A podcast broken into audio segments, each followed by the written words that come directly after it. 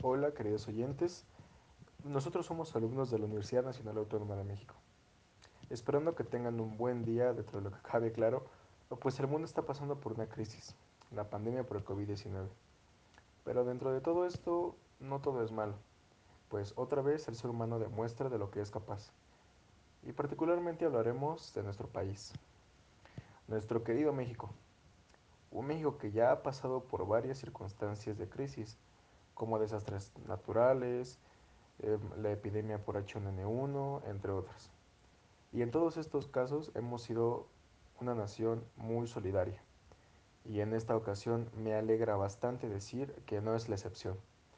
Pues se han visto actos muy buenos y que merecen una mención, tales como bancos de alimentos, eh, gente que hace material médico, eh, entre otros casos, que mis compañeros más adelante les van a compartir.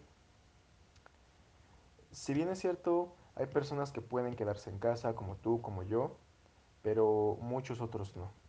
Y eso se ve en diferentes ejemplos.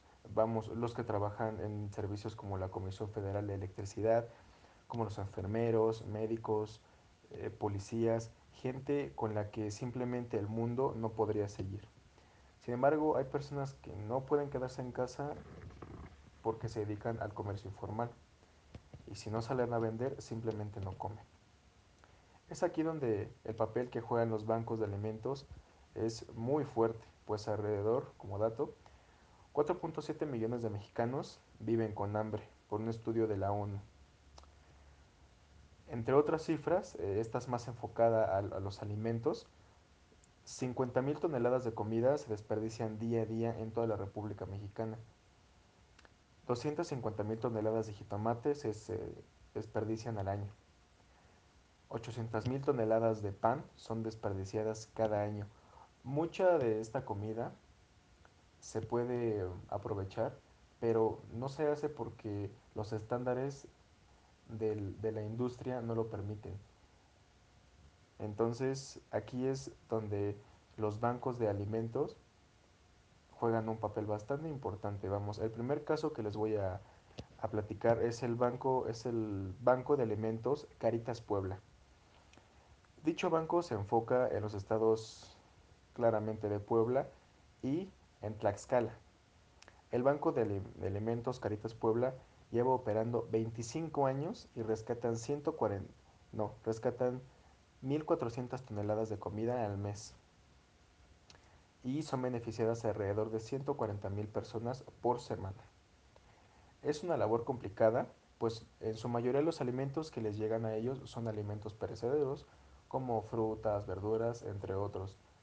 Sin embargo, es bastante gente la que ellos han ayudado día a día. Al ser una fundación sin fines de lucro, quienes trabajan ahí son voluntarios. Ustedes, ustedes se preguntarán, ¿cómo, ¿cómo se les paga a ellos si es sin fines de lucro? Bueno, se les da una despensa a cambio de lo que han hecho dentro de la organización. También se reparten a beneficiarios como orfanatos, asilos y también de persona a persona. Van personalmente con gente necesitada y les dan una despensa con, con verdura, fruta, latas de comida, yogurts, etc. El, el Banco de Alimentos Caritas Puebla, por la crisis por la que estamos pasando, que bueno, la pandemia COVID-2019 ha lanzado una campaña para apoyar a los adultos mayores. Tienen una campaña que dice, tú puedes prepararte para una contingencia. Ellos no. ¿A quién se refieren? A los adultos mayores. Ustedes preguntarán, ¿cómo yo puedo ayudar si no puedo ir a ser voluntario? Bueno, hay muchas maneras. Pueden eh, donar comida o desde la comodidad de sus hogares pueden hacer una transferencia bancaria. Eh, lo busquen así. Ah, bueno, a mí no me, ah, claro, a mí no me están pagando ni nada por el estilo. Nada más hago difusión y fomento a la solidaridad y al ver por los demás. Eh, lo encuentran así, Banco de Alimentos Caritas Puebla. Otro caso es el de Banco de Alimentos Toluca. Esta noticia fue publicada por periódico El Sol de Toluca. Según cifras, Las donaciones de alimentos tuvieron un aumento del 20% en las últimas semanas por la crisis que hoy estamos viviendo. Así como las solicitudes de afiliación se incrementaron bastante. Vamos, de nuevo el mexicano muestra la solidaridad que tiene por otras personas. También debido a, la situación por la que estamos pasando, el Banco de Alimentos inició una apertura de dos comedores comunitarios temporales en el municipio de Valle de Bravo, los cuales apoyan albañiles, obreros, meseros, gente, como ya he dicho, que no tiene el día seguro, sino van al día. Lo que ganan es, con lo que pueden comer. Los cuales con la suspensión, como ya he mencionado, de los labores está prácticamente imposible eh, poder trabajar y llevar comida a sus hogares. La entrega de alimentos sigue vigente, pues de estos cerca de 140 mil personas que se encuentran en situación de, vulnerabilidad se benefician.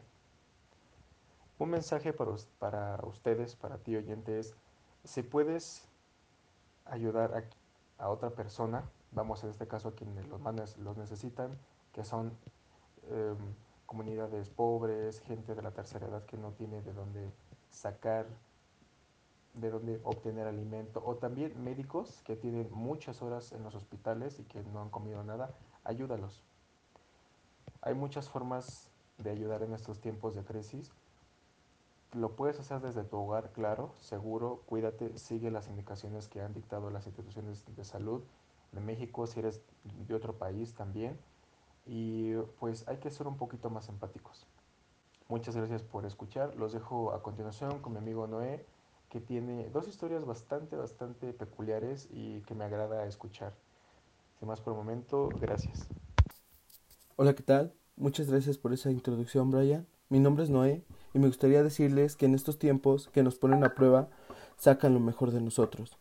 Navegando en Internet encontré dos notas que nos relatan la historia de una familia y de una pareja que nos muestran los solidarios que podemos ser ante este tipo de situaciones. La primera nota nos relata la historia de una familia en Michoacán que ante la situación tomó la iniciativa de diseñar artesanalmente caretas que son donadas al personal médico de los centros de salud y hospitalarios de ese estado. Esas máscaras protectoras han sido regaladas por ese solidario grupo de ciudadanos al personal de los centros de salud y hospitalarios. Trabajan día y noche dentro y fuera de una tapicería de la capital donde han llegado desde voluntarios de la sociedad civil hasta policías estatales. Para esta familia era inhumano que el personal de los diferentes hospitales fuera enviado a su centro de trabajo sin medidas de protección para enfrentar esta pandemia. Esta familia mencionó que a lo mejor no tendrán el dinero necesario para la gente de los hospitales, pero de una forma u otra iban a apoyar al personal médico. Enfatizó que no era posible que estuvieran mandando a los médicos a enfrentar una pandemia sin el material adecuado. Ciudadanos se sumaron con apoyos económicos o de material, tanto de Morelia como de otras partes del estado y del país. Los primeros en sumarse fueron con donaciones y o manos de obra. Fueron familiares de enfermeras, médicos, paramédicos. No faltó el apoyo de algunos inmigrantes. A la semana de empezar con la realización de sus caretas artesanales, estos fueron a repartirlos con familia y amigos y personal que ayudaron a, a crear estas caretas. El personal médico mostró su agradecimiento con parcantas que decían por personas como tú vale la pena seguir la batalla. Muchas gracias. La familia no se conforma con eso y dice, vamos por más y esto no y esto no pare hasta que hayamos alcanzado la meta de que cada enfermera o médico tenga su propia careta hecha con amor y cariño.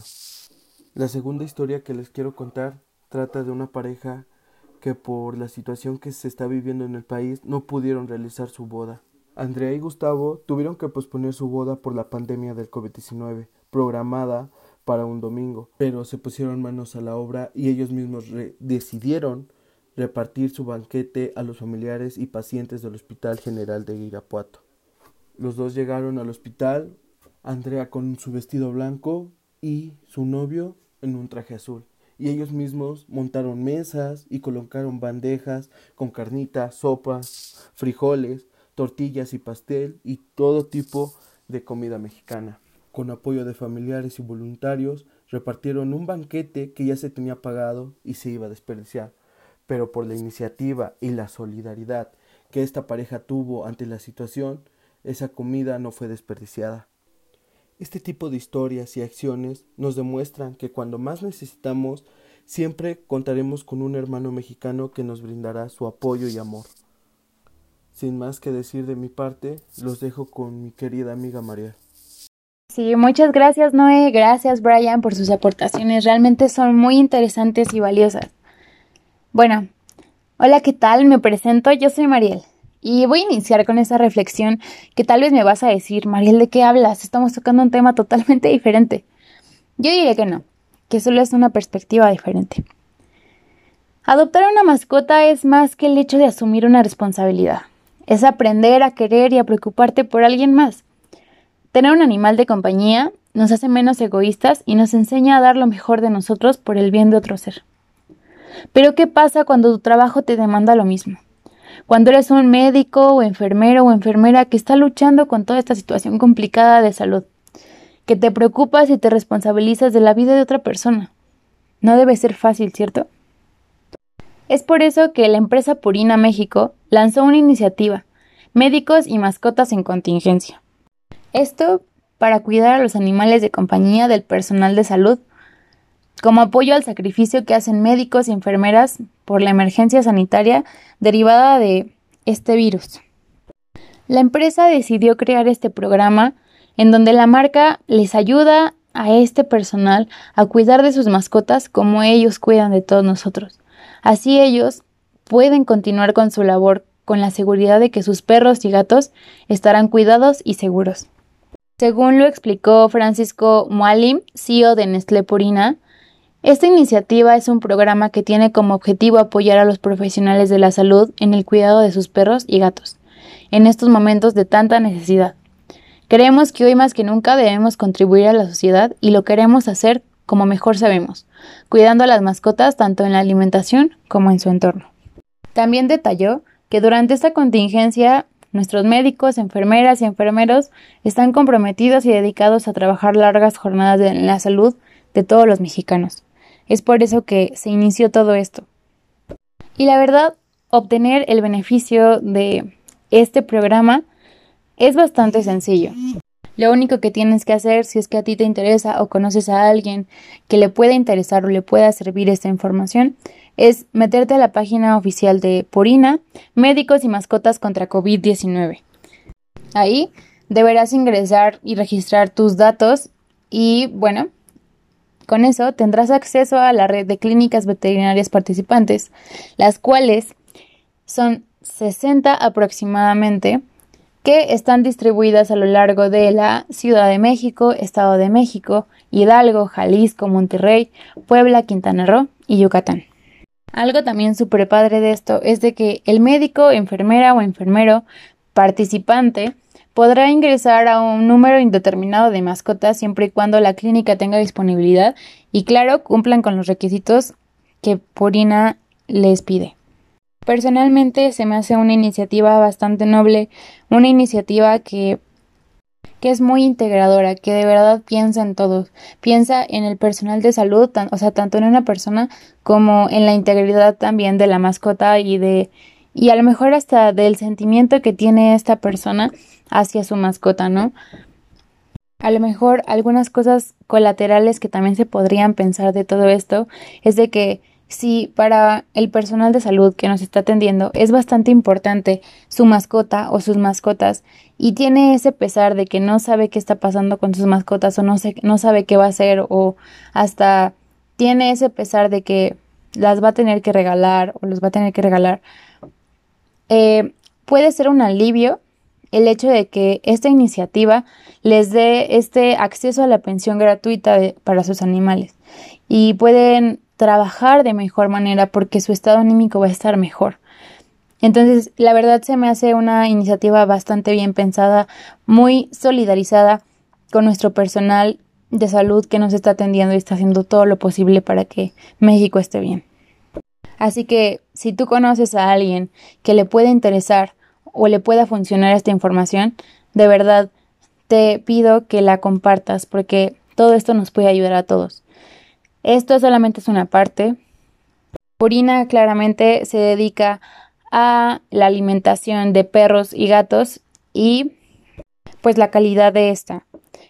Y hoy también se está preocupando por la integridad de estas y por eh, pues la responsabilidad de estas, ¿no? Entonces, comparte esta información, realmente puede ser muy útil. Y bueno, yo nada más los dejaré con mi compañera Maggie, que les comentará algo un poco más informativo, tal vez que también te pueda ayudar ahí a ti y que te pueda ayudar a esta estabilidad emocional. No sé. Eh, gracias, gracias por escucharme y espero te haya gustado. Adiós. Así es, compañera. Hay que reconocer que las acciones solidarias, como las que mencionan mis compañeros, cada vez son más. Y también es muy importante difundir aquellas instituciones que se están solidarizando con la comunidad, como es el caso de la UNAM, que está ofreciendo apoyo psicológico y de psiquiatría, debido a que en estos casos de emergencia las personas pueden llegar a sentir miedo y pánico. Y en efecto, el aislamiento bajo el cual se encuentra la gente el día de hoy puede desarrollar respuestas de enojo, indignación y desesperación, que posteriormente, y se trata de evitar eso, se puede llegar al abuso excesivo de sustancias, de conductas violentas e incluso suicidio. Considero que es significante tomar en cuenta la salud mental de las personas, ya que no solo se trata de quedarse en casa, los seres humanos somos sociales por naturaleza, entonces siempre vamos a estar en busca de interactuar con otros, de comunicarnos, además de que esta definitivamente es una situación muy difícil para aquellas personas que sufren de ansiedad. Entonces, es muy importante que como ciudadanos mexicanos tomemos en cuenta la importancia de todas estas pequeñas y grandes acciones por parte de la gente que sale a las calles, buscando una forma de ayudar y también de las distintas instituciones que ofrecen su apoyo. Es muy triste ver cómo la gente, cómo la población ha sido afectada de una forma económica, así como también de forma psicológica. Recordemos que también hay personas sin un techo y sin un sueldo fijo que lo sustente.